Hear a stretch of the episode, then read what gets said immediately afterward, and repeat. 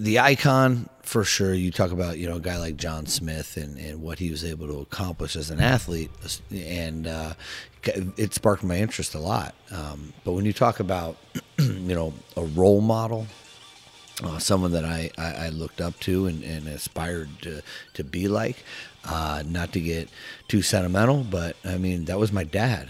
You know, um, my dad was a uh, a major influence in my life, and and I am the person I am today because of because of him.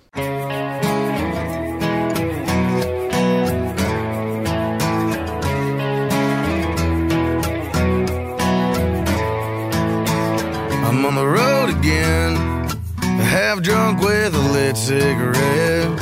I don't know when I'll be back in this town. At least that's what I tell her. Baby, I'm just saying, maybe I just think too much. I'm leaving in the AM, baby, are you saying? I know that you drank too much. And this is what she said to me.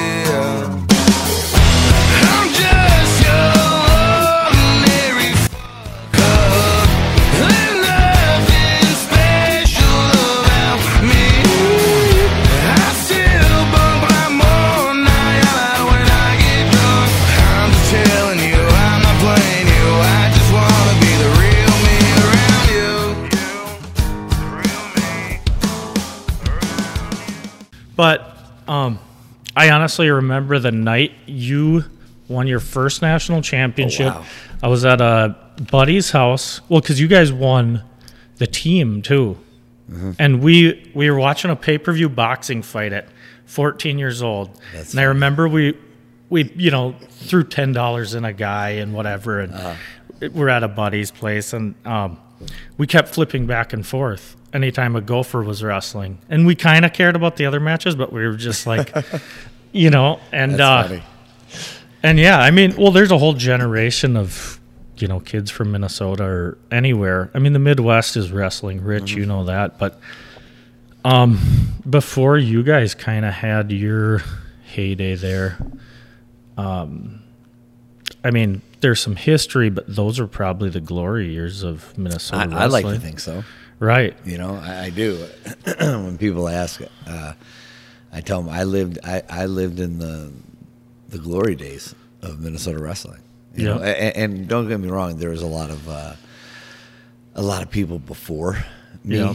and you know our time. But some of the things that we did, I mean, they've never been done before. So it's kind of cool. It's kind of cool to be a part of something historic. Oh, absolutely. Yeah, and um, so we're just gonna kind of go a timeline type situation. So you're from New Jersey. Yep. Um, and was wrestling the only sport you did, or did you do anything else as a kid? Or so, grow, yeah, growing up, uh, I, I started doing a couple different things. I started with baseball, and then soccer and football, and so um, when I got into soccer, uh, I remember I, I, was I was a big kid. I wasn't. Mm-hmm. Uh, you know, I was in second grade. I was uh, hundred pounds, so mm-hmm. I was big. And I remember the coach talking to my parents because on on the soccer field, like you know, I'd run. I I'd go after the ball. If I knocked you over, oh well, you know, I, I get the ball, I kick it away. And uh, the soccer coach said something to my parents. It was like, "Have you ever thought about football for for Damion?" And uh, so we got into football, and I did that for a handful of years, and then I got into wrestling, um, and I, I, just loved it. You know, it, it was it was it was different than anything I've ever done. Uh, and were you successful right away as a kid? Just well early on in my career, yeah, but not right off the start because I was big. Mm-hmm. And, uh, you know, a lot of people have heard the story, but I came home one day with a, a flyer and it said, uh, I lived in the town of Jackson at the time, and it said Jackson Recreation Wrestling. And, uh, I brought it home to my parents, and I was like, "Man, sign me up! I'm, I'm like, I'm doing this." I, I, thought it was, I thought it was professional wrestling. Mm-hmm. You know, mm-hmm. I, am I'm, I'm telling my mom and my dad, I'm going to jump off the top ropes. I'm going to drop elbows and hit hit a dude with a chair. Mm-hmm. And my, my uh, I remember my mom saying, "Yeah, it's not that kind of wrestling. It's uh, very different." I go, "I don't care. I'm going to drop kick somebody. You know, sign me up." so when she brought me, we walked in, and it was at the high school, and uh, there's literally just two mats on the ground, and I looked over and I go, where's the ring and the ropes? And, she, and she's like, I told you it's not that kind of wrestling. And I'm like, well, this is dumb. I don't want to do this. And she was like, well, we're here. We're going to sign you up. And so I, they, they signed me up. Um, I got my butt kicked a lot because there was nobody around my age in the same weight. So mm-hmm. I remember working out, or my partner was like the high school 103 pounder at the time. Mm-hmm. And I, I, got my butt kicked a, a lot. I uh, didn't like that and it, but but but it made me want to be better. And um, I remember my first year was a lot of practice. Uh, I don't know if I competed that first year. Maybe maybe once in a duel, you know, in our team duel. Uh, and then and then from there, I, you know, my parents started getting more involved, and and and I think I uh, went to a handful of tournaments the next year, and I started kind of having some success. I mean, at that age, how many other kids are that size? So, I, right. I, I remember going to tournaments, and it was the greatest thing ever because I got to hang out with my friends all day long. I mean, forget the wrestling side of it. We were mm-hmm. running around the, the, the, the school and, and, the gym, and we'd be eating cafeteria food, and then we couldn't wait for the next break because we had a football. We were tackling each other on the mats, and then, you know, I was a I was a heavyweight, so I'd wait around all day and I go out there and throw a headlock and you know try and pin the guy in the first five ten seconds and hey everything's great you know? So um, I had success because one I mean I I loved to compete. You know that's why I was involved in some of the sports I was in and ultimately I just went with wrestling because it was solely on you when you were out there. So um, I started having some success, and when I when when that happened, man, I loved it. I, I loved every second of it, and I wanted more. And so, uh, did my parents did my parents push me a little bit and nudge me in the direction? For sure, I think I think um, most parents do that, uh, but I wanted it because I loved, and maybe this is kind of a narcissistic thing, but I, I loved the feeling that you got when, when you went out there and you performed and you won. Like mm-hmm. there was mm-hmm. nothing greater. So, yeah, I mean, uh, I, I guess success came early on in my career, but it wasn't. It wasn't a uh, a force from the outside per se. I mean, like, right. I wanted it, and hey, I, then I devoted everything I had to wrestling, and uh, yeah, man, and the, the, rest is history. So it was uh, a lot of fun. A lot of fun. Did you have any kind of role models growing up that the New Jersey area in wrestling? And I mean, New Jersey itself. I mean, just growing up in the Midwest, I look at it as it's like a tough guy state. I mean, there was. Chuck Wepner and Jersey yeah. Joe Walcott, and there's all these boxers yeah. and Rubin Carter, and even well Diamond Dallas Page is from New yeah, Jersey. There there's these guys, and it just seems like kind of a tough guy. Um, you kind of got the every mafia movie they're crossing the state lines to New Jersey. Oh, and, that's funny. And uh, I just think of was there anybody that was there a wrestler when you were a kid that you guys would go to meets in high school or otherwise like college or look up to? So it's funny you, you ask because because you look at today. Mm-hmm. I mean, you pick up that little that little computer on that table, and you can right. look at anything you want. Uh, there was not the, the, that wasn't the case. You know, when I was growing up, we didn't get our first computer until I was in high school. You mm-hmm. know, and, and, and I can still remember the the AOL dial up. You know, and, and so if you wanted oh, yeah. to see if you wanted to see you know results, you waited to the weekend and you got the box scores that came out and you couldn't wait to open up the newspaper and see okay who won or, or uh, um, you know if there was an article written and, and you know what, what were they going to say? Uh, so for me um, we didn't have a whole lot of exposure to the i guess the elite. Um, my first my first exposure uh, to an elite wrestler per se. Uh, it was it was in 19, 1988, and I think this might be everybody's. Uh, I want to say role model or you know favorite wrestler. I was 1988, and I'm sitting in my parents' bedroom, and we're watching the Olympics, and wrestling came on, and it was John Smith, and mm-hmm. John Smith wins his first gold medal, and I remember being like, "That's going to be me someday." And so may, maybe uh, just just from an icon kind of perspective, you know, John kind of sparked my my interest in, in a lot of sense. Um, but again, I mean, that was the first time I ever seen him wrestle, and I probably didn't see him wrestle until I don't know. I was probably in high school on VHS or or something like that. So, yeah. uh, you know, you had Rutgers, you had you had Princeton, you had Rider, and some of these other these other schools, but wrestling at the collegiate level in New Jersey wasn't very big, um, or I don't say very big. Um, it just it just wasn't. You, you, had you had two schools. You had Iowa and Oklahoma State. I mean, that's what mm-hmm. everybody kind of followed. um, and we weren't very close to those two, so I, I never saw a college match until I think I went to college. I went to college, so I, mm-hmm. I mean, I mm-hmm. didn't see any college wrestling because when colleges were competing, I was competing. You know, growing up, I was gone every weekend. You know, wrestling. Uh, in high school, we were wrestling every weekend, so I never really got over to see any college matches, and um, so the the icon for sure. You talk about you know a guy like John Smith and, and what he was able to accomplish as an athlete, and uh, it sparked my interest a lot. Um, but when you talk about you know a role model, uh, someone that I, I, I, looked up to and, and, aspired to to be like, uh, not to get too sentimental, but I mean that was my dad.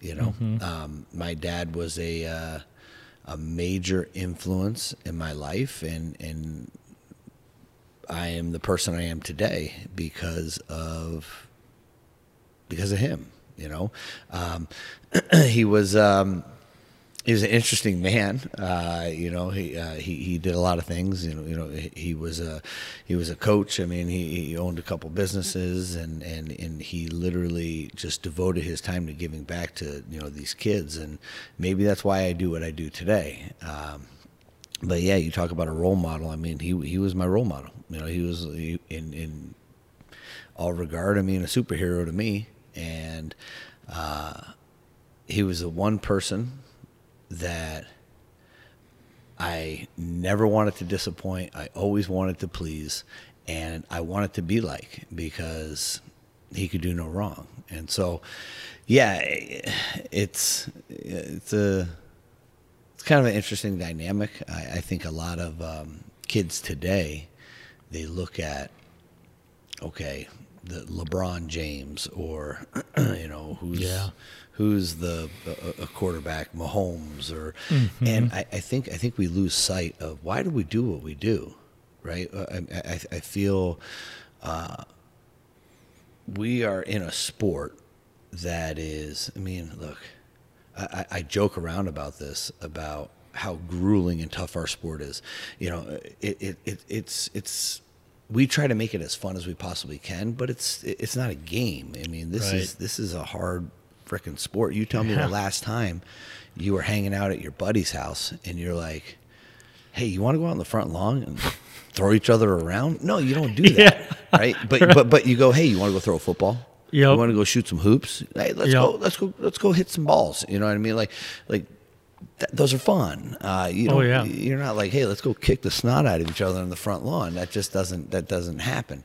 And so, um, I always tell people the same thing. I'm like, wrestling, it's not fun, and these guys that are doing this are dedicated on a level you don't understand, yeah.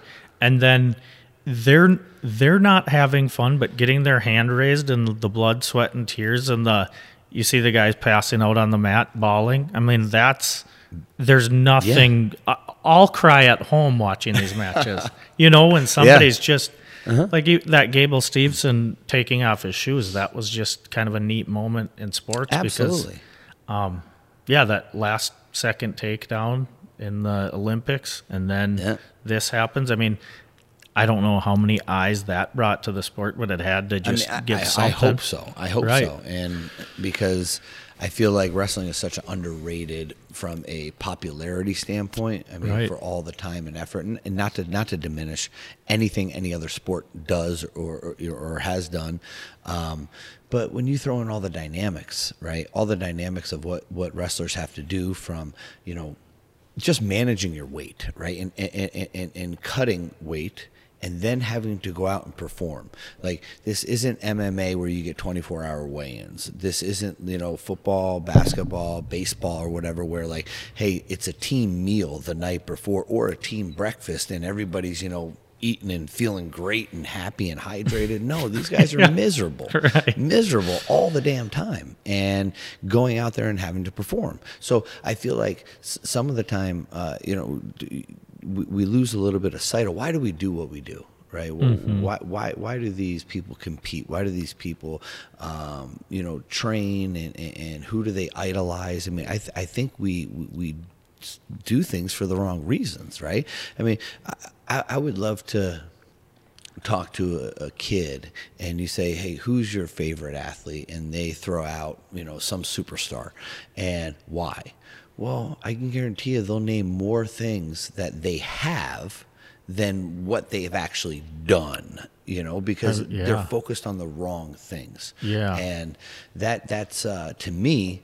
I mean, I, I don't want to see that. I want to see kids uh, fully invested or, or, or care about the process and, and what goes into uh, becoming a you, you know successful is is such a um, you can base success off anything right Right. but uh, uh, look into that process and devote that time and effort because I'll tell you right now, it is sports in general. I think wrestling above all and beyond, but sports in general, it lays a foundation for the rest of your life if you apply it in the right way. If we're doing it for the wrong reasons, then man, you're never going to learn, you know, the, the lessons that sports can teach you. But if we're doing it for the right reasons, goodness gracious, I mean, I apply everything in my life, how I raise my kids, my marriage, my my my, my student athletes, uh, to all the lessons that I have learned in this phenomenal sport. So, yeah, man, I mean, like.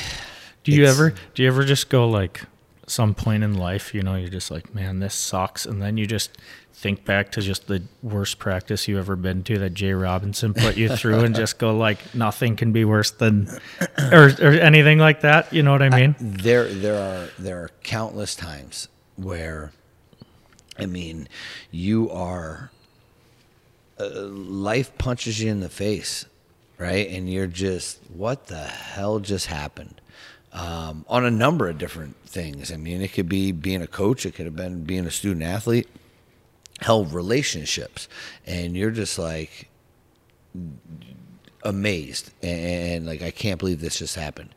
And then you you look back and you look at the journey that you've been on and you can account for how many more times you've been in worse, you've felt terrible, uh, you've been faced with adversity and because of this sport you have learned to overcome. And it's like, okay, you pick yourself back up, you dust yourself off, and you keep going. Like that's just that's what we do, you For know. sure. And and so yeah, man, I, I've been there. I've Yeah. been there, and uh, you, you get back on that horse and, you- and and you give it another go around. It's like there's no quit. So sure. that's one thing that I think sports, but above all, wrestling has taught me, and it's a life lesson that I'll, I'll, never take for granted. For sure. You know.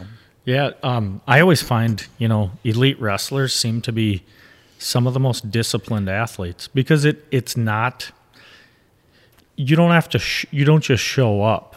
Everything starts before then. Your weight cutting, you it, everything. Me- mentally, it's you know it's a mental breakdown game, but um, you don't see too much headlines about wrestlers doing too much, and when you do, it's just fleeting. It's just an off. It's an offshoot. It's just it's a disciplined sport with disciplined people. I I listened to one thing one time that almost made me exhausted when John Smith was talking about when he uh, I don't know if it was before Worlds or before the Olympics, but he realized he wasn't who he who he was. Yeah.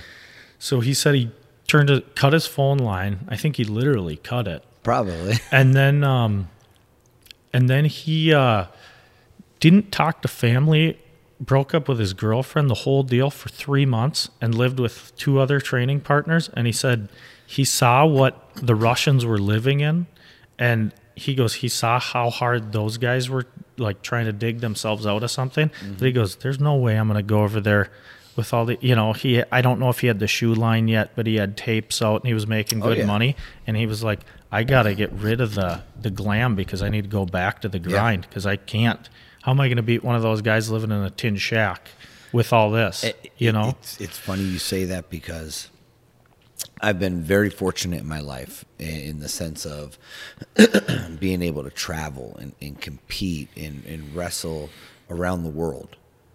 Um, and you know, I've been to some parts of this world that are not nice, and I mean, practically third world countries. And I remember when I was still competing after college, and uh, you, know, you run into people and they'll be like, you know, what do you do or, or whatever, and, or they know you're wrestling. They're like, hey, where are you going this, you know, this trip? I'm like, oh, I'm going over to uh, Russia, or you're going to France, or you're going to Dagestan, and you know, you ne- and they're like, oh my, you are so lucky. Like you get to see the world, and I'm, I'm sure it's fun. And I'm like, come with me one time and stay in some of these places. Like we take for granted as Americans in general, like the things that we have, and then when we go over, and and I I I was never at John's level, but I can relate. I mean, you go over to some of these places, and they have nothing. They literally have nothing, and if they don't compete, and if they don't win, they don't eat. They don't their families don't get taken care of. Like i mean it's i don't want to say i don't, I don't want to be like completely over dramatic about you know life it's life or death but darn man this is how they support their families Mm-hmm. and you know we go over there and, and we compete or we, we compete here and then win or lose, you know, a lot of us still have mom and dad, you know, hey man, it's okay. And and, and you're gonna go home and you're gonna eat a hot meal and and you're gonna put on the TV and you're gonna watch this. You for you know, for some of the kids they might pick up their gaming console or that little computer that you have sitting on the table right there and play on their phone. Like I mean a lot of people don't have those privileges, mm-hmm. and so when you see that little that little tidbit story, I mean, he he is hundred percent right. Yeah. you know, I mean, you look at you look at some of the environments that these people not only live in but train in, and you're like, wow, how how is that possible? And then over here in America, it's like, hey, we got to have the new shiny bike, and we got to have the the biggest glamorous this that and the other thing. And I mean, is it nice to have? For sure, it is. But is it is it do you need it? Do you need it to be successful? Because you look at you look at some of these places. I mean, uh, you know, go down to Cuba go down to Cuba and, and, and work out in their training facilities. And literally, they, they got a mat that's pieced together. And this is like the, the Olympic training center down there. Uh, They have, you know, for a weight room, okay, there's a bench. Like, you know what I mean? Some of these places don't have the resources that, you know, we do. And they're still successful, and so that's kind of unique. Uh, um, to, for, for, for, for a lot of a lot of us and to hear you know you, you mentioned it about John it's just like yeah he's 100% you know spot on with you know his thought process because sometimes you got to kind of block out all that white noise to be able to kind of see what, what what you're going after and there's not too many people that have ever done it better you know Yeah. he's he that's why he's who he is and he's um he's freaking awesome. Let's just be honest. right. You know? for sure. Yeah. Well, so so Minnesota. How did you end up at Minnesota? Was Marty Morgan or was it like J Robinson So contacting you or? So Marty Marty recruited me. Um, a little funny story was um, Minnesota. I, I, I remember this to this day. So there were two schools.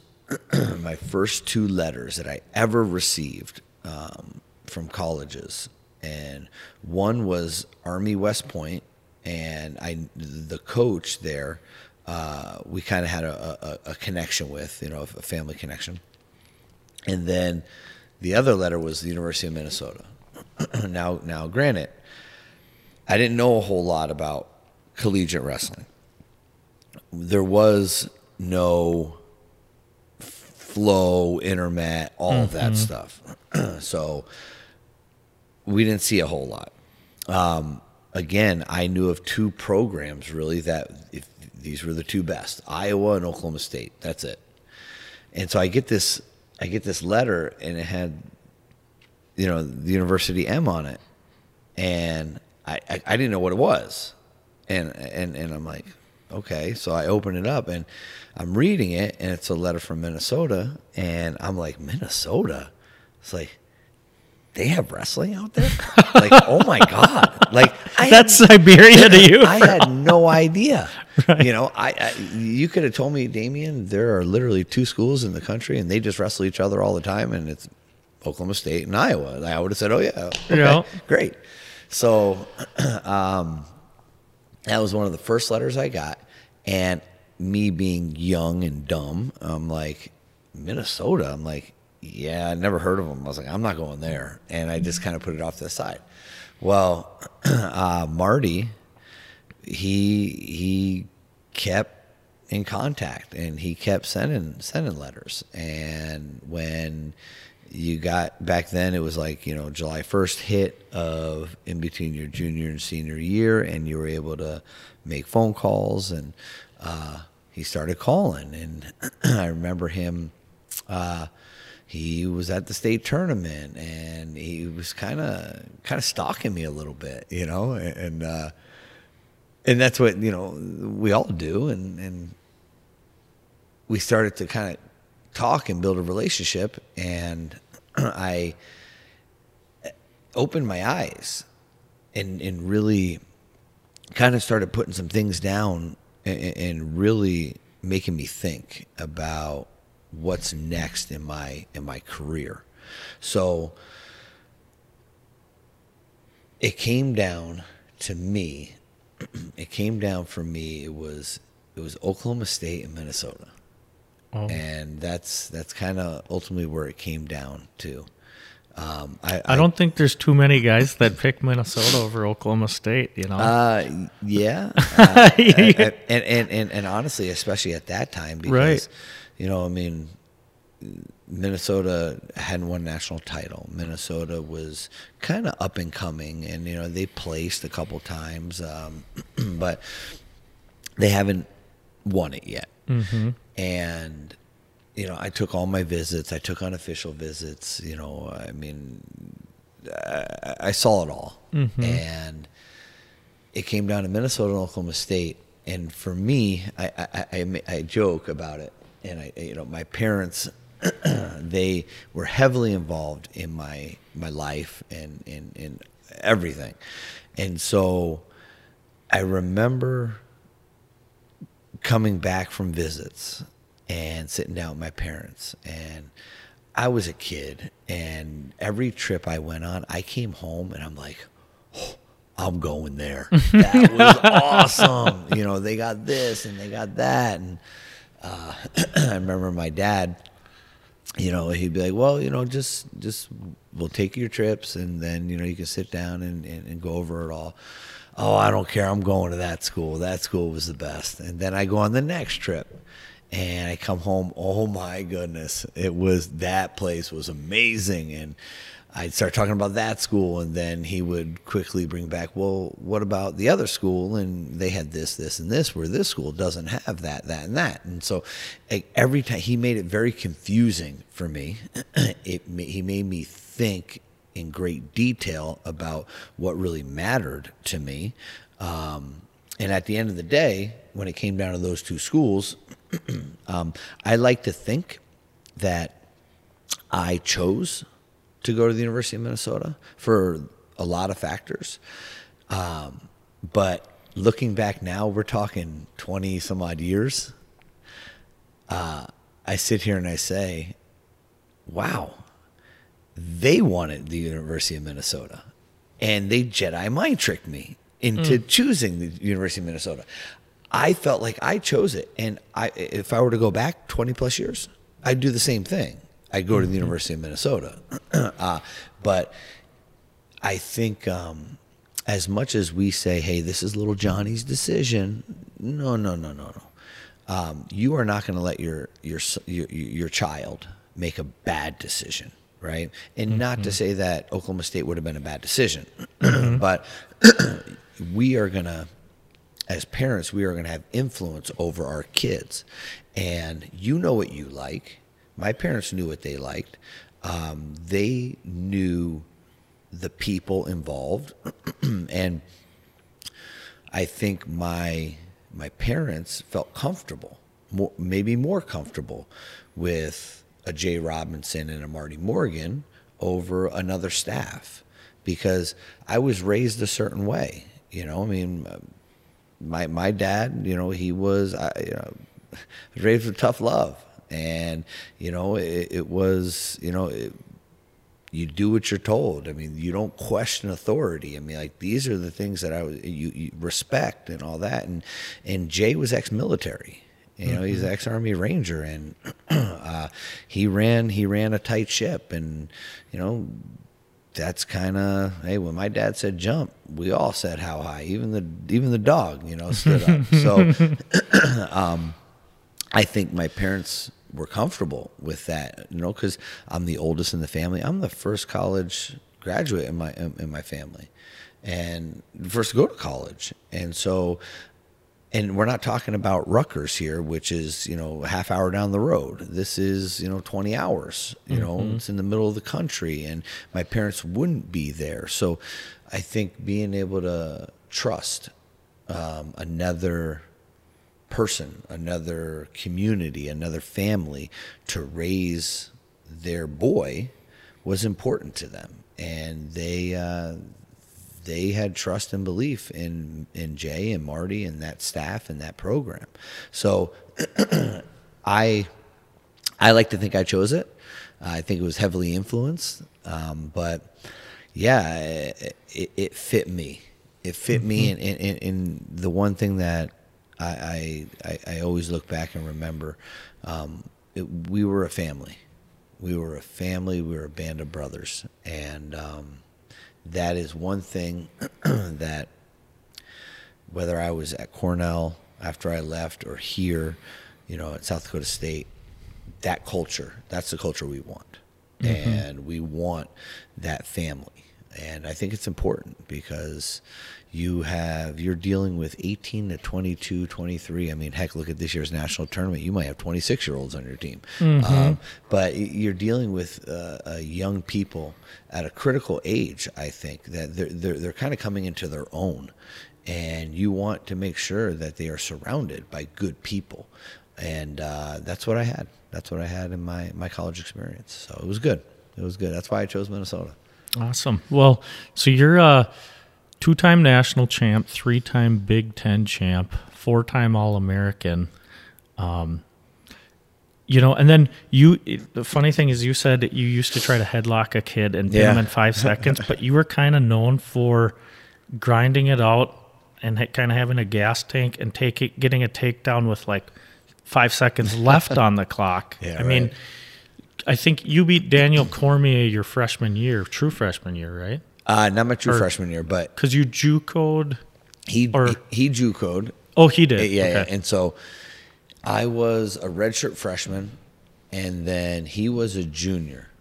Yeah, okay. he, he was a junior, and we actually wrestled twice, and he we split. Mm-hmm. He beat the ever living snot out of me in a home duel, um, and uh, this was my freshman year. It was Oklahoma State versus Minnesota, one versus two in the country for the it was team, and uh, I forget where I saw it. I don't know if they put out their predictions. I don't even know if online was a thing yet, but uh, they put out their predictions and they said Minnesota, Oklahoma State was going to beat us. And they went match by match, and they had me losing to Cormier, and it was like five three or five four or something like that. I was ranked like fifth, sixth in the country, and he was like two or three or whatever. Mm-hmm. And I remember us sitting back and joking about the, all the scores, and we're like, "Well, hell, man, we don't even need to wrestle," you know. And, well, mm-hmm. I would have taken that score that was in the paper or online because I got the ever living snot beaten out of me. I mm-hmm. lost. It was either nineteen to eight or eighteen to seven. I mean, it was one of the worst matches of my life in the sense of how I felt, how bad I got beat. I'd never been beat that bad before. Mm-hmm. And we've all been there. We've all been in those matches where, you know, it's- it's just one thing after the next. It's not not going your way. And whatever's happening, you look over at the clock and you can see how much time's on that clock, and you're like, damn, there's that much time. And then you go out there and you're wrestling and you feel like you've wrestled another, you know, 20, 30 minutes. You look over and it's like, holy hell, that was only 10 seconds. Like, like it's just like it's never ending. Uh, and he just beat me up. And so lost that match. We lost the duel. We got we got we got stomped. And then two weeks later, we were at national duels. We go to national duels, and it's Minnesota, Okie State in the finals. And it's funny, you know, we were at the nationals this past weekend, and Cormier was commentating, and I ran into Oh, him. yeah. I ran into him Saturday night, and literally we were just talking. We were talking about what we're talking about right now, and he was like, "Remember, you know, you beat me at national duels," and literally, so two weeks later, um, I beat him. And I mean, I reversed like a, a nine, 10 point swing, and I got a last second takedown uh, to beat him. And we won. We won the national duels. You know, I won, and then uh, Owen Elzen, I think, won, and and um, Garrett Lowney won. And so it just, yeah, he uh, he he put the beat down on me. Uh, we split in college, and then after that, he, um, I mean, he kept me off every world and Olympic team. You know, I mean, I was the alternate in eight, seven, six. You know, I mean, because he, uh, you know, he was he was the guy, and I was Right. jo- I was joking with him last weekend, and uh, I said to him, I go, you know, I had success because for for a bigger guy, like I could wrestle, right? I was pr- I was pretty athletic. I can do some things that other guys couldn't. I didn't get tired. I was pretty strong. Um, and I'm standing with, with Daniel and Jamil Kelly, and I was like, the only problem is, you were pretty athletic, you were pretty strong, and you didn't get tired. All things that I didn't do, but you pro- you had a little bit more edge than I did, and he, you know, he he uh, kept me off a lot of teams. And I'm telling you, Daniel's an awesome dude, awesome dude, and he is he's tough. Like I've wrestled a lot of people, and man, he's just got this ability. He he's an athlete, and he's he's freaking good. I Yeah. mean that that's one of my worst beatdowns Was in he my your career. was he your last match you ever wrestled in any level? Yep. Was so I believe that was a world's that was a fi- or final to go to be on the U.S. team, right? Yep. The that was the Olympic the Olympic trials finals. And I mean, you know, not to, but, um, yeah. Anytime there's an end to something, I mean, uh, and a person's at a crossroads. I mean, was that devastating? Like, what did you go through, knowing? Did you know that was going to be the last time you'd wrestled, or did you plan on trying another cycle, or, Um, or were you ready? Was that just you knew? I was torn. I was torn because I was coaching and I was training. Um, and uh, there was a point in my coaching and, and while I was training, um, my passion started to shift. I would have to leave. I was at Cornell at the time. I started out at Minnesota, uh, and I was I was coach. I was you know helping out the program and training, and then I, and then I got an opportunity to coach out at back east at, at Cornell in upstate New York in 056 and then I started coaching that the the 067 season. And I loved competing. I, I, still had that that desire, that that that urge, and so I was competing and coaching, and I, I, I started to see things shift in my, my, my priorities, right, where my passion was leading me. I remember being overseas and, and being on a trip. It would be during the season, and I couldn't help but just feel bad because I had guys that I was coaching back east, you know, or, or I'm sorry, b- b- back west, mm-hmm. you know, mm-hmm. back back in the states that I try and find results. How are they doing? You know, try to contact them. You know, you know, just and my my priorities weren't in the right place. If I want to be the athlete that I want to be, I need to be a lot more selfish and I wasn't being selfish. so, um, when my priorities started to shift, I knew I was going to finish out that cycle, finish out that cycle, and and see how it was going to play out. Um, you know, I ended up being the alternate in 08. Um, I knew deep down that this was probably it, but admitting it to yourself. Yeah, admitting and, it to myself and actually saying those words, mm-hmm. uh, that gets tough. And so it, it I knew deep down um, that 08 in the after, you know, wrestling Cormier, the best two out of three, I knew that was probably the end.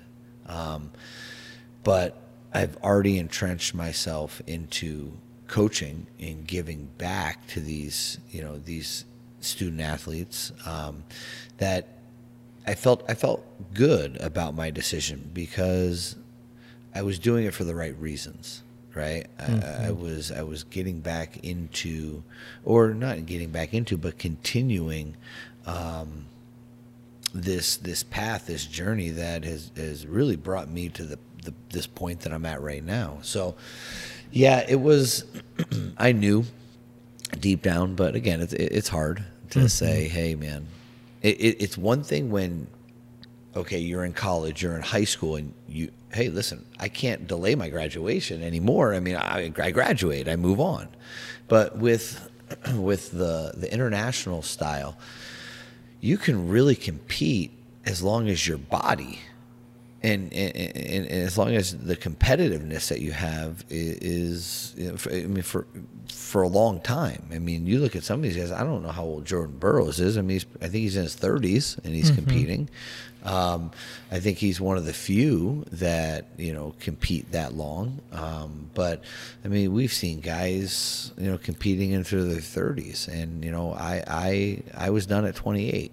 You know, was it was it too soon, too young. I, I don't know, but I think when you know, you know, and as and I had that. I don't want to call it a backup plan, but mm-hmm. I knew what my passion was, and I knew the direction it was going. So it was only it, it was it was it was the right time. It was. Yep. Yeah, no, that's that's what I was going to ask you. Is basically, did you know re- or uh, coaching was kind of what you were getting into, but you you were already kind of doing both. Yeah. Which you do see that with assistant coaches and stuff. Uh, some other places yeah. they have a wrestling club within the uh, university, yeah. and they're kind of doing a little bit of both. But I think at one point, yeah, to simplify, and they know that everything's kind of finite, you know. Yeah, and and so I went to college for for, uh, for education. You know, I, I, I wanted to be a teacher. That's that's what uh, what the goal was. And while I was in college, um, you know, we started kind of help, helping out with some clubs and, you know, kind of doing all those things and uh, had the ability to work with kids and, and, and I really liked it. It was, it was fun. And uh, watching my coaches in college and, and, and seeing their lives and how dedicated they were to us um, really kind of, I'm going to say, shifted some of my some of my my thoughts and, and my goals. But um, yeah, I, I started kind of thinking about, wow, you know, let's let's maybe give this a shot. And I I thought. I, I had a good a good head on my shoulders in the sense of from a visual standpoint, right? Um, I could watch. I could watch stuff and figure it out and when you're when you're when you're coaching and and trying to teach or trying to um, talk about or or lay down lessons, life lessons. Uh, you know, you, you got to be able to watch and pay attention to a lot of the, the little intricacies that because everybody's different, right? Not mm-hmm. every two people are the same, and, and everybody needs something a little bit different. So. Um, I think a little bit of my educational background helped me. Uh, being around great mentors helped me, and J and Marty and Schwab and Russell and those guys. Uh, but yeah, I mean, it was just today. It, things are a little bit different. You have guys that are just training, and and and that's that's their job and that's awesome for them right uh, we didn't really have that ability in my time i mean you always had something you were do you, you know whether you were you know, uh, helping out on a staff here. You were coach, you, you know, or coaching there. You know, training here, and I mean, back when when I was coming through, and I didn't do it, but my my teammate Jared Lawrence. I mean, uh, uh, Home Depot used to uh, uh, um, employ Olympic hopefuls, and they would put you on like you know a part time, twenty hour a week deal. And I remember Jared. I mean, he was like uh, mixing and selling paint at Home Depot and then coming over and working out. I mean, that's just what we did. Right. And uh, so, yeah, I mean, these kids today, I mean, some of them are just training full time and, and making good money. Yeah. Um, you know, it's a little bit different than, than what we had. Uh, but then you have the ones that they, they put their, their uh, education, I guess you could say, to use. I mean, you know, they've got their business degrees, or you know, they they've got a medical background, uh, and when all when when wrestling is done, they they go on and uh, they look at going out into the, into the world and, and, and, and starting their next career. So, yeah, there's a lot of different ways to do it for sure. Um, I don't I don't think we had some of the same don't want to say opportunities, but yeah, it, it, it would be hard pressed just to train and do nothing else you know to to support yourself you know. Nowadays it's it's made a little bit easier for the guys. For sure. Yeah so as a jackrabbit wrestling fan like i guess i've never been like a never been a fan of just a program that's like already established. Like i'm not a yeah. yankee fan. I don't i don't care if they win their 86th yeah, yeah, you know it's just but it's cool to see a program being built and kind of knowing the trajectory of it because um, I mean, if I was a high school kid in the Midwest, I would want to come wrestle for you. I mean, you bring kind of youth to the program. Um, you also, so when Bono left, I think this fan base was like, oh, who are we going to get now? Yeah. That guy kind of reinvigorated something. For sure. And, um, and I thought, yeah, no, okay, back to winning three duels a year, you know? And um, they signed you, and I think everybody was like, game on, yeah. you know? And were you just looking for any head coaching job, or did you have kind of some options to look at? Or. So I was at. I was at Cornell for what 12 and a half years or so. Mm-hmm. And I'll be honest with you, the the plan was to take over for Rob Koll when uh, when he was done, mm-hmm. and uh, you know he named me an associate head coach. I don't remember what year it was, and I told him I said, Rob, man, if you do this, you know, uh, I'm never leaving. You know, I'm, I'm staying. And he was like, Damion, that, that, that means a lot to me, but never say never. And I go, what, what do you mean? He's like, I'm just saying, you know, there might be an opportunity out there for you that, you know, you can't pass up. And I'm like, what, do you not want me to take over for you? Is that what you're telling me? And he's like, no, no, not at all. so, um, so we've had long conversations and there was, there, there were opportunities along the way, um, that, uh, you know, places called and, you know, some, uh, you know, I said flat out no, uh, there were there were a couple that you know were kind of intriguing, I guess you could say. but after 12, 12 years, um, you know, me and my, I, I, I, we left Minnesota. It was me, me and my wife Terry, and we moved to New York.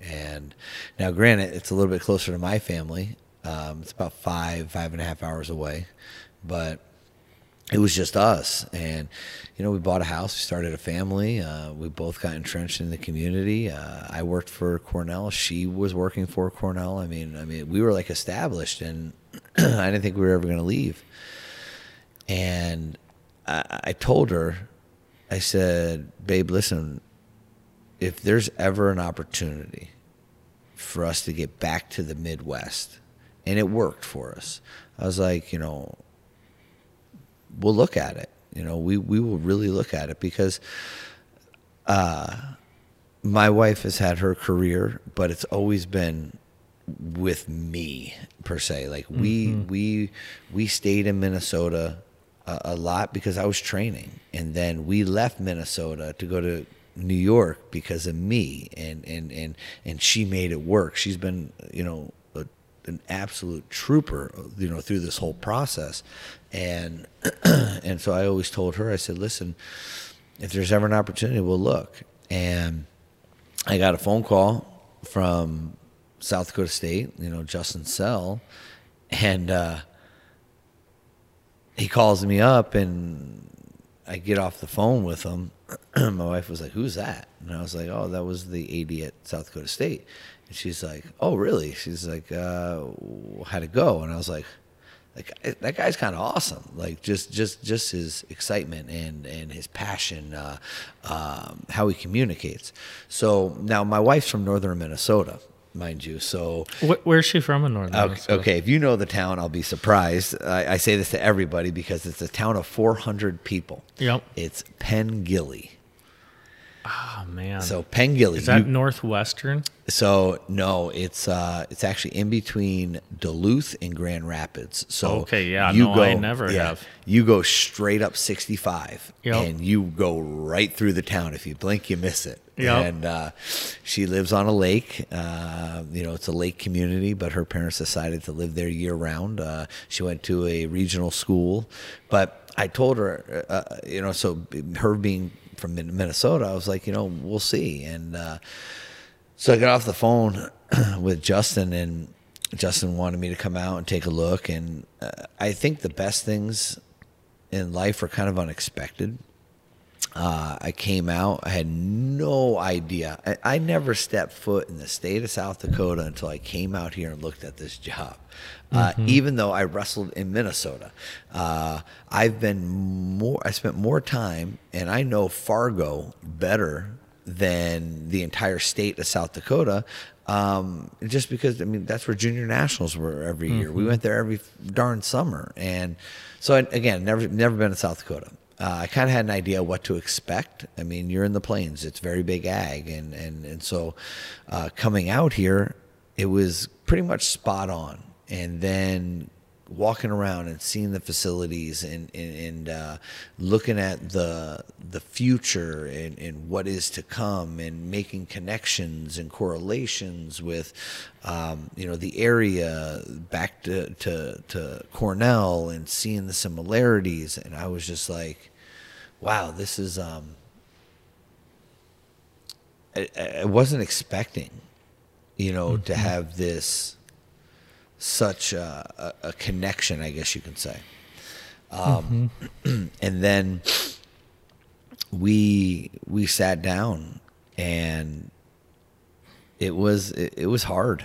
It was really hard because you know over here I got an opportunity sitting in front of me, and and it was a head coaching job at a place that I think can be unbelievably successful. Um, closer for my wife to her family, um, an opportunity to get back into the Midwest, which I love the Midwest. Uh, and now over here, I got you know a dozen plus years that we've built something at Cornell. Mm-hmm. And you know, I think out of those those twelve years, eleven of them we were top ten programs. And you know, you talk about taking second a couple times, third, fourth, fifth, and um, we were we had something, we had it rolling, and um, so it, it was hard. And sitting down with Rob, he's someone that I I, I, I respect immensely. Um, you know, he came into a point in my life. he came into a point in my life in my my my competitive and coaching career. Uh, my father passed away. You know, I was I was twenty, goodness, twenty 25, 25 years old, 26 years old, and my father passed away. And, and Rob came into my life at a point where, I mean, he's like a father figure to me, and, and, and he's helped me and mentored me, and he's given me a lot. And, and uh, sitting down with him and going through this and saying, hey, these are the opportunities and everything. And I mean, Rob made it really difficult on me as as he should have. Uh, you know, he didn't want me to leave, and and but he understood it, and um, yeah, and, you take this opportunity and you come out to the Midwest and and you know hats off to Chris and, and what he did here before. Um, you know, I mean, I think I think a lot of people look at it and say, "Wow, 12th, 13th in the country." God, I don't. I mean, that that's the ceiling, and I, I disagree. I do because I I see what maybe some of the people other people don't see. Um, I see the the support that is here. Uh, I see the community aspect. I mean, there are very few places in the country that you can go to a dual meet and you're getting, you know, a couple thousand people in the stands. Like, that doesn't happen all over the country. And I'm talking in a town that has 20 plus thousand residents, and when you throw the students in there, you're hitting 35,000.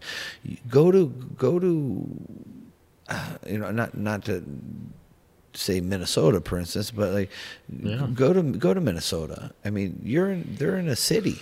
Yeah. Of how many million? You know, a, yeah. a, a million plus. Yeah. Between St. Paul, plus, yep. Minneapolis, uh, and listen, if if we're only getting five thousand people, four thousand people, that's kind of a disappointment, right? Right. I mean, when yeah. you put ten percent of the town's population mm-hmm. in the stands, that's pretty freaking cool. Right. So I think uh, you know Brookings is unique in a lot of sense. Yes. And um, you can you can recruit a a, uh, a, individual uh, uh, in some regard, like the kids we were recruiting at Cornell, because Cornell is big ag.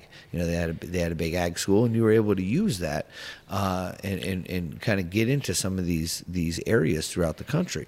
So looking at it, I said, you know, 12th, 13th in the country, that's not the ceiling.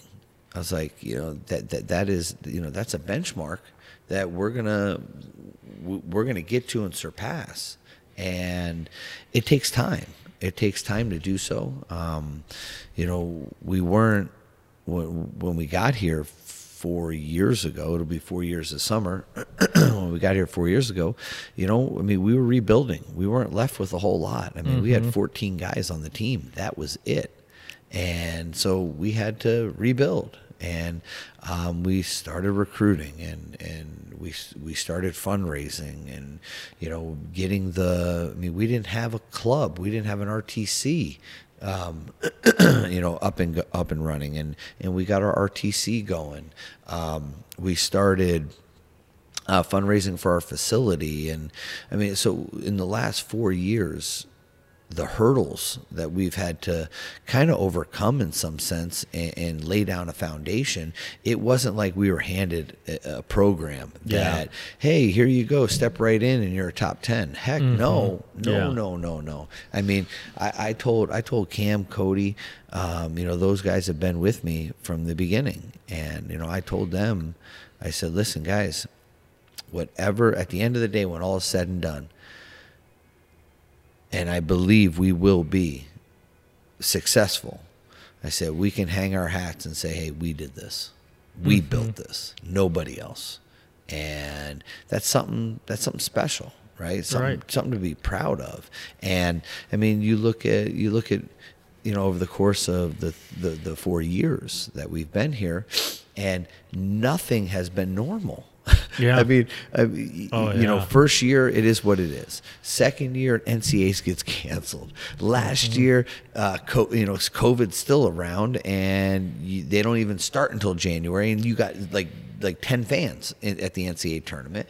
This year we have mm-hmm. cancellations again. We've had crazy travel. They have a national tournament that actually has fans. Like so nothing has been normal. Just give mm-hmm. me one freaking season where it's a normal year.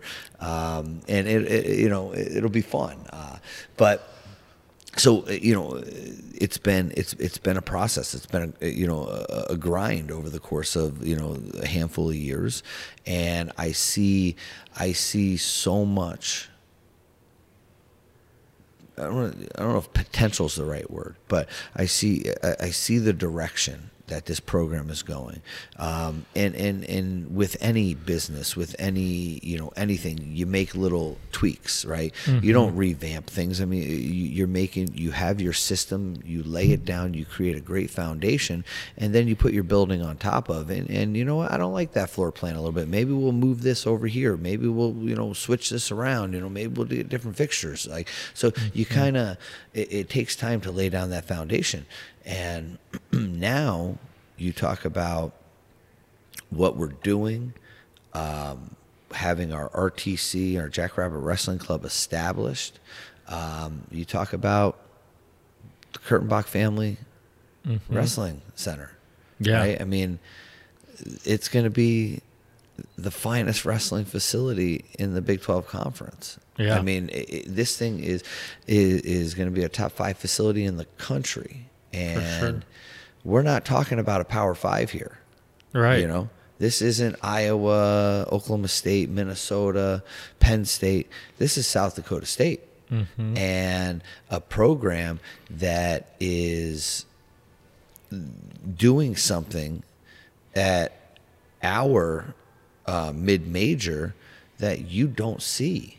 Yeah. You know, you don't. And yeah. um, that is monumental for wrestling in general because it actually what what I hope happens and you know people Cornell built the first standalone wrestling facility in the country back in the early 2000s.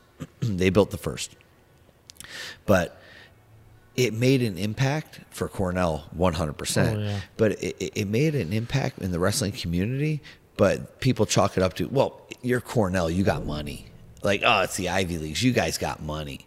Mm-hmm. Um, no, like people who have money have money because they don't just keep giving it away, right? I mean, you mm-hmm. gotta you gotta get people passionate. You gotta get people excited to want to help, and uh, that's what Rob did about you know getting that facility built. And here, hey, these dollars that we raised it was privately funded money. I mean, like, you know, the support came from the community, mm-hmm. our alumni, our wrestling families. That's how we were able to raise, you know, it's going to be five, over $5 million. Um, that didn't happen because people don't care. I mean, they want, they have, they, they have an affinity towards wrestling in South Dakota State and uh, they want to see success. Mm-hmm. And so, you talk about over the course of four years, and you talk about the things that we've been able to accomplish. Um, you know, you know, all Americans and, and, and, and, you know dual meet wins and you know program first. Uh, that's awesome, but I'll be honest with you, the thing that I, I'm I'm most proud of at this point is being able to this year being able to give something back to not only the student athletes that we have here, give something back to our our generous alumni and the friends of South Dakota State Wrestling, a state of the art facility that they can they can call home because they came together to do it, right? Um, that is something that I, I'm most proud of because it, it would not have happened. It would Right. not have happened if it wasn't for the vision and and and passion of a select few individuals. To be honest with you, Right. and uh, it's been a lot of work. And and and speaking of it, um, starting next week we get back we get back going. I mean, we've been waiting. Uh, you know, we get through the winter. Um, You know, we've been waiting on steel. So steel, yeah. yeah, steel should be here. That's been um, they've had a, a, a lag time in that, but steel should be here. Uh, they'll get back to put pouring the footings and all that kind of stuff. And yeah, we're gonna have we're gonna open open the doors to uh, an absolute state of the art facility this year. Yeah. Well, I think that says a lot about you leaving Cornell, coming here. Um, I mean, that's that's sacrifice because you kind of had you had what you were looking for, Yeah. but you came here. You you you di- you didn't know a facility like this was in the books when you No. you know, and then you guys go out raise that money. Now you're going to be rewarded with, you know, something you probably couldn't have dreamed of. Yeah. and it's uh it's it's funny when you put one foot in front of the other and push forward what you can actually Yeah. accomplish and uh, things come to fruition because sure. I don't know I think a lot of people quit on stuff so they'd never see those fruits Yeah. you know um But but but but it goes back to what we we, said before. That's what I want to very specific. That's what wrestling teaches you, right? Yeah. Most people can say, "Oh, that's sports," you know, in general. Yeah, to a certain extent, man. But that's what wrestling teaches you. I mean, because it's on you, right? Um, yeah, we have a team, but you're going out there and y what you do on that mat helps your team. You know, I don't need, you know, Tom Brady passing me the ball and, and it better be a good pass or I ain't catching it. You know, it's, it's, it's, it's not that. Um, and, and that's, that, that's kind of the, the difference. And that's the one thing I love about the not the opportunity, but just the experience that our guys are getting. Um, you know, it, it's on them. It really is, and and and we do everything we can to put them in positions to be successful. Um, and that's why you know I, I think I, I, I took I took to this sport because, man, there's nothing greater, Yeah. nothing greater than it. it, it it's like uh, I forget what movie it is, but it's a football movie, and it's probably I don't know. not Rudy is it No, Or- it's not Rudy. it, it, it's kind of uh, it, it, it's it's a God. It, darn it, I can't remember the movie, but uh, it, it, it's a it's a kind of I don't want to say parody kind of football movie, but uh, and you know, give me the ball. You know what I mean? I want the ball. You know, in those tough times, give me the ball, and so that's that's what kind of uh, I think the sport teaches you. Well, I think it's funny that everybody considers it an individual sport, and by all accounts, by all physicality, visuals, it is. but you kind of never feel more connected to a team, and you're never. You can get lost in a football team. You can miss Oh, yeah. a block or whatever that can get. It, it's unseen. Um, you can give up a major and lose the duel by one point Ah, yeah, you can get teched. You could be the guy that gets pinned. You could, uh, uh, you could have, you needed one more point for a major. Yep. or heck, you just didn't even get. better, you did not give up the major, Right. and yeah. or you didn't give up the pin. Right. So I feel like wrestling, especially duels, it's like you're only as good as your weakest link. Mm-hmm. And you know, I mean, you look at some of our duels this year and in years past. Um, our margin for error because let's be honest, when when you come into a program and you got 14 guys, uh, you don't have a lot of depth. All right, and you're trying to build that depth. You're trying to, you know, create a roster. You're trying to do all these things. So your margin for error is so so small. I mean, one big mistake and it's going down the tubes. So I think we we're getting to a point where you know, we're starting to have a little bit of depth. We're starting to uh, kind of fill the coffers a little with, with, with, with talent and what we need. Um, but again, you know, we're not there yet, and, and, the margin for error is still is still small. And we need to go out and we need to wrestle, you know, to our abilities to be able to compete against some of the top programs. For sure. Well, um, yeah. What I just wanted to ask you. I think we'll kind of start to close out, but what legacy do you want to leave on wrestling? Have you ever thought about what's your mark and what do you want people to remember you as, and what do you want? Um, where do you want to go? You know. Um, I, you, you know, I, I, I never really thought uh, about about that per se Right. because it's That kind of comes organically with yeah. the work. Uh, for me. It's never been about me. Right. Right. It's never been about me. Um, I, I I I want to. You have you have two types of coaches in this world. I believe. I think there's only two, and maybe someone could spit off a handful of others. But you have two types of coaches. You have coaches that will win at the expense of their athletes, and then you have coaches that will win with their athletes. And I, they're they don't seem that far different. They are completely different. Um, I, I want at the end of the day, um, when all when all is said and done, um, that people can look back and say, "Wow, you know, Damion or South Dakota State or you know his their program and their coaches. I mean, they they they they devoted everything to these kids, and I mean, like I said, we live a life of service. I feel, and you know that we were good mentors and we we raised these kids and put good people out into the world because look, sports sports are done at some point for for, for everybody um, but that doesn't mean you can't carry on that work ethic and the the values that you that were instilled um, you know from your parents from your coaches from your mentors um, I, I just hope that at the end of the day when people look back, it's like, wow, look at the impact. Look at the impact on these kids' lives that that that that was left.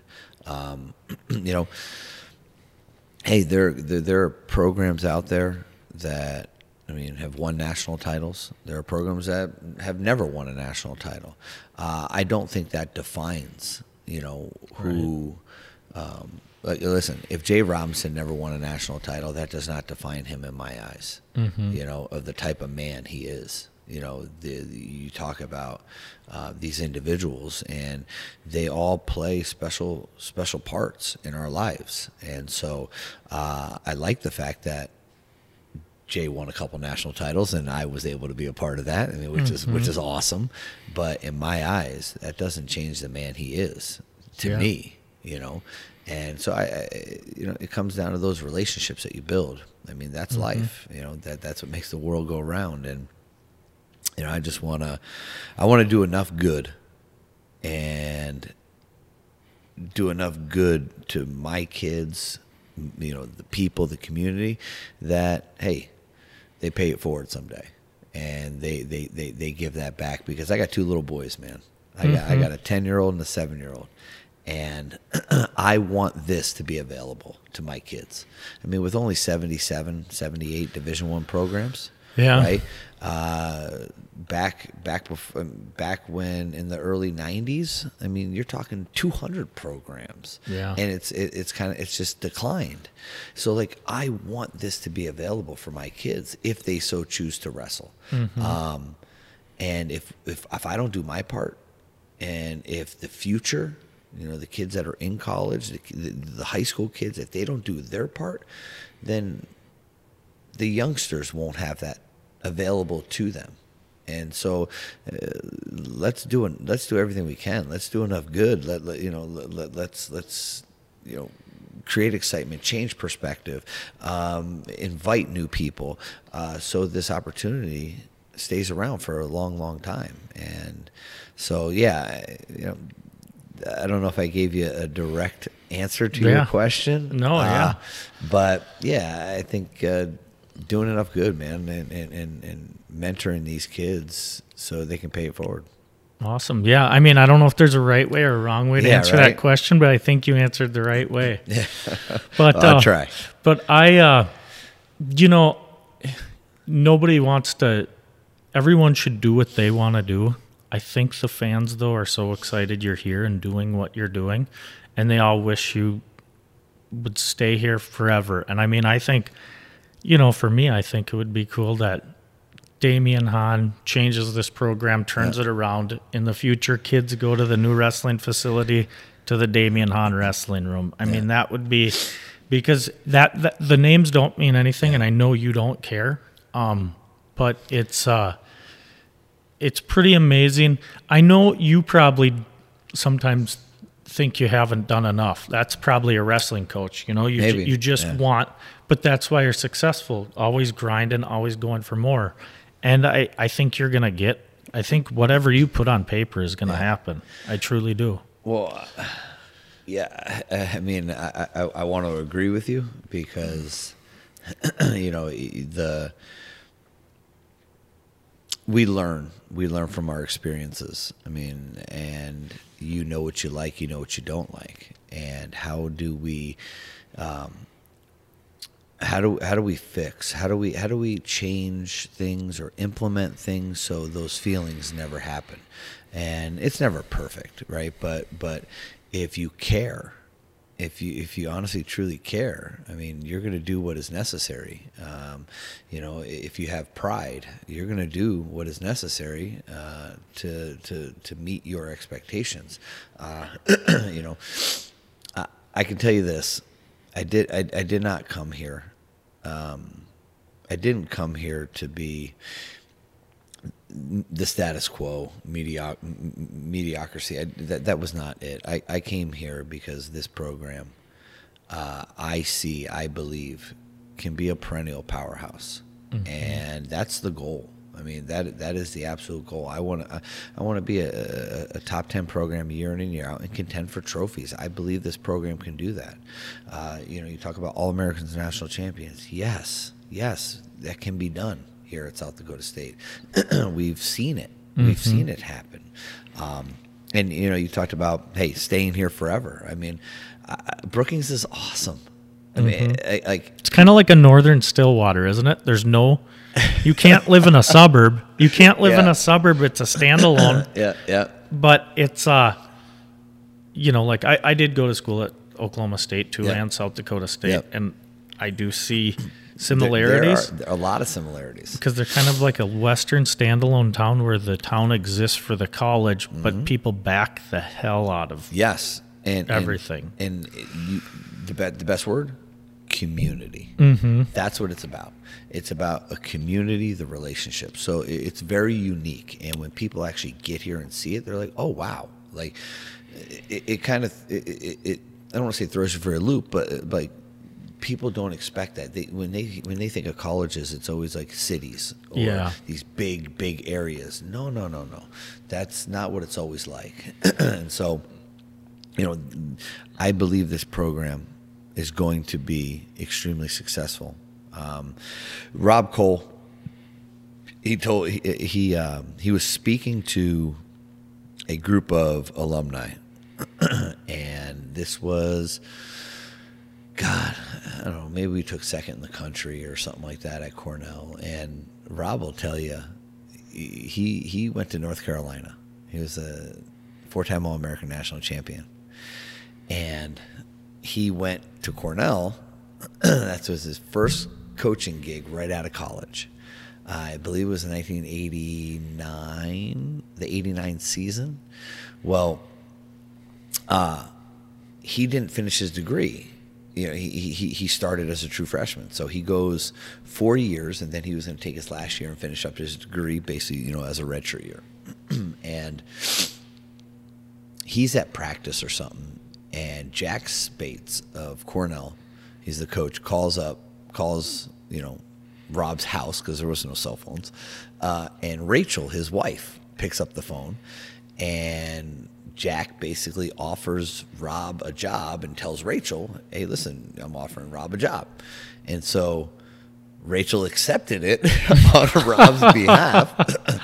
and Rob comes home, and Rachel's like, "Hey, we're we're going to Cornell." He's just like, "What?" He's like, "Yeah, we got you a job."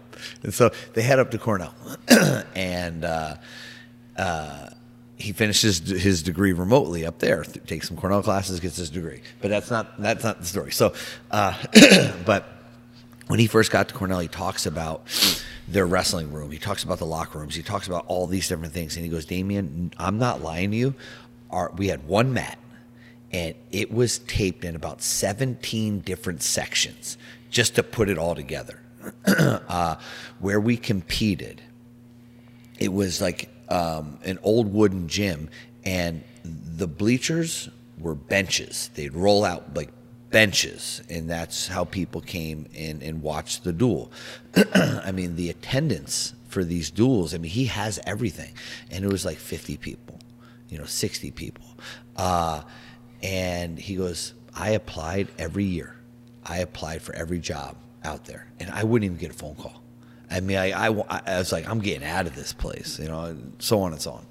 So my, um, I, I, I was listening to him one day, talked to a group of alumni, and he he got there in '89, and you know he just left in in 20 in, in 20 you know 2021, but it took him about 20 years.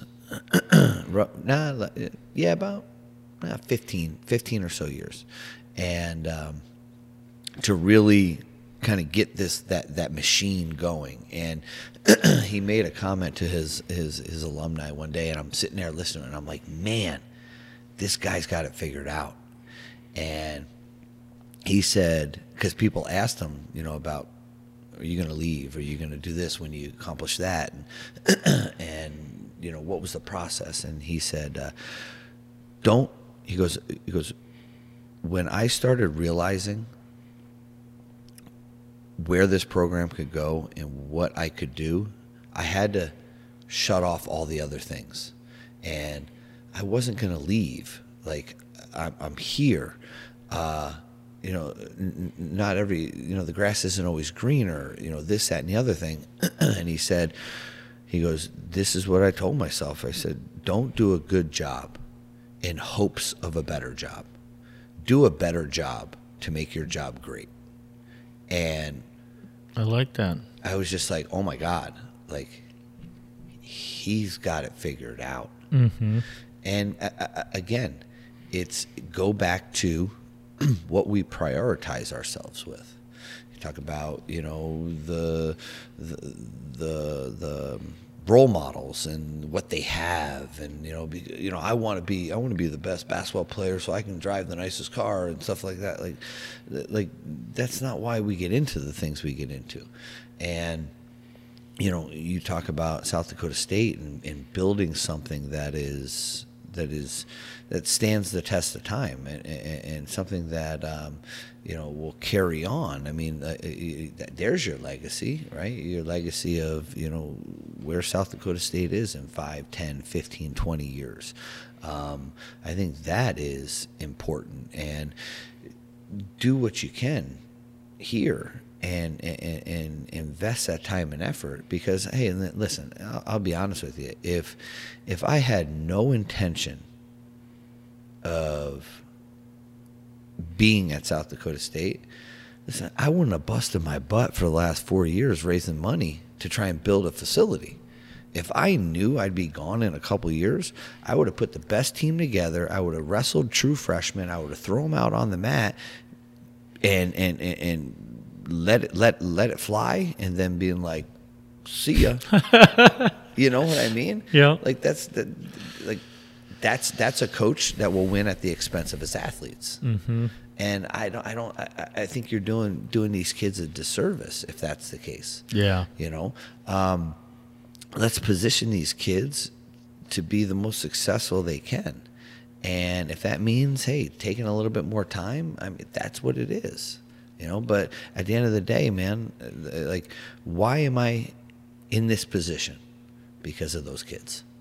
So, hey, let's do what we can to treat them right and, and do the things that are necessary to help them be successful. I mean, because if, if we don't have them, I'm not a coach anymore. I don't have a job, you know. So, um, yeah, and, and I think South Dakota State has the ability to do something extraordinary. I truly, truly do. Um, you know, I, I, w- I wouldn't have. I wouldn't have come here if I didn't if I didn't think otherwise. You know that is that is the absolute truth. For sure. Yeah. No, that's. I mean, that's really saying something. But Well, uh, yeah. oh no, go ahead. No, it's because you know we had it rolling at Cornell. Yeah. I mean, we had it rolling. Oh, for and, sure. And, and heck, I could have stayed there and Mm-hmm. just kind of rode it out. And uh, again, I mean, and and and I love Rob Koll. Ro- I mean, love him to death. He is. Uh, he still plays a major role in my life to this day. I mean, I talk to him all the time, and you know, he I bounce ideas off of him. I mean, we, we talk, and it's just he. Uh, it, it was hard. It was hard leaving. You know, hi- hi- him. You know, because he, he he is like a father to me, and so I wouldn't. Again, I, I, I look back and and I wouldn't have done those things if I didn't believe. Right? That, had, that had nothing to do with, you know. Um, I got to be a head coach per se. Uh, Not that. It was there was a there, there was a point where there was a lot of factors involved. You know, getting back to the Midwest, it was uh, I wanted to I wanted to apply some of the things that I've learned and and see it and see it come to fruition. Uh, you know, there were a lot of things. So yeah, uh, Yeah. this thi- this place is this place is special, man. It is, and you know, Yeah. you went here, and, and Yep. the the trajectory's moving. You know, uh, it's it, it's going in the right direction, um, and we just got to keep we got to keep working. Got to keep working and, and, and, and helping these these student athletes obtain their goals because that's what's going to get us to where we need to be. Absolutely. Well, I don't want to cap your whole day, but um, I really appreciate you sitting down with me. And um, Yeah. you're a humble guy that just you're in it for the right reasons. You were kind of saying. try. mean, and um, yeah, I just really, really appreciate you sitting down with me. This was a lot of fun. It was more fun than I even expected. Yeah. So Well, hey, hey, I'm a talker. We could we uh, we could literally probably sit here all day and just go back and forth. But uh, we'll have to do it again sometime. Yeah, Maybe man. preseason. Uh, swing on swing on, or- swing on down this uh yeah this would be awesome i uh, Yeah. it, it's super enjoyable i like so when, when, when we, we first started talking you Mm-hmm. you, you shot me an email i didn't know if it was going to be just a phone or or, or uh, Right. uh, a zoom call and then your last email was like well you know where is it you know i'll, I'll get set up and i'm like oh my, oh boy like Yeah. w- this is actually we're, we're we're doing this so Right. no this is awesome I man. just I feel like um, a conversation's never organic if you're yeah even a phone call, uh, even over the computer with some lag, it's Yeah. the same things are never said. Yeah. The same emotion. Nobody, you know, they're just looking into a camera. Can't Uh-huh. wait for it to be over. You know, it's just a different. it's a different thing. Yeah. And I, I just, I'd rather not do that because it's just not something I would Yeah. want to listen to or watch myself. So I just kind of enjoy sitting down with people and having a good this is conversation. awesome. No, this is this is great. We, we, we will definitely we will definitely do this again. Perfect. Yeah, for sure. Man, that'll be good. Well, awesome. Thank All you, right, bud. Yep. Thank you.